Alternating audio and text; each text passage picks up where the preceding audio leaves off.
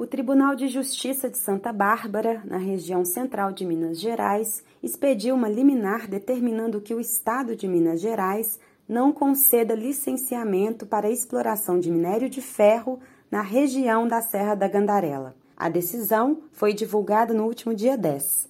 A argumentação dos órgãos é de que a empresa Nossa Senhora do Sion Limitada não apresentou uma análise efetiva dos impactos que a atividade minerária pode causar à comunidade e à região.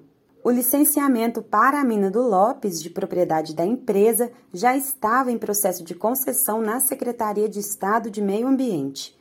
A decisão do Tribunal de Justiça é fruto de uma ação civil pública movida pelo Ministério Público de Minas Gerais, a pedido de ativistas e do mandato da deputada federal Áurea Carolina do PSOL.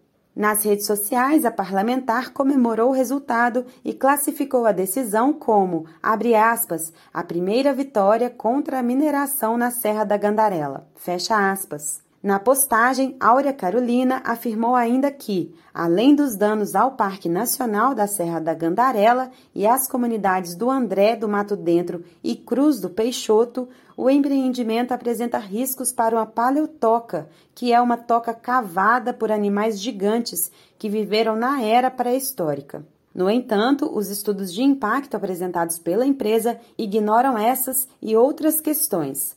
Com uma área total de mais de 312 quilômetros quadrados, a Serra da Gandarela possui o maior aquífero preservado da região mineira, chamada de quadrilátero ferrífero.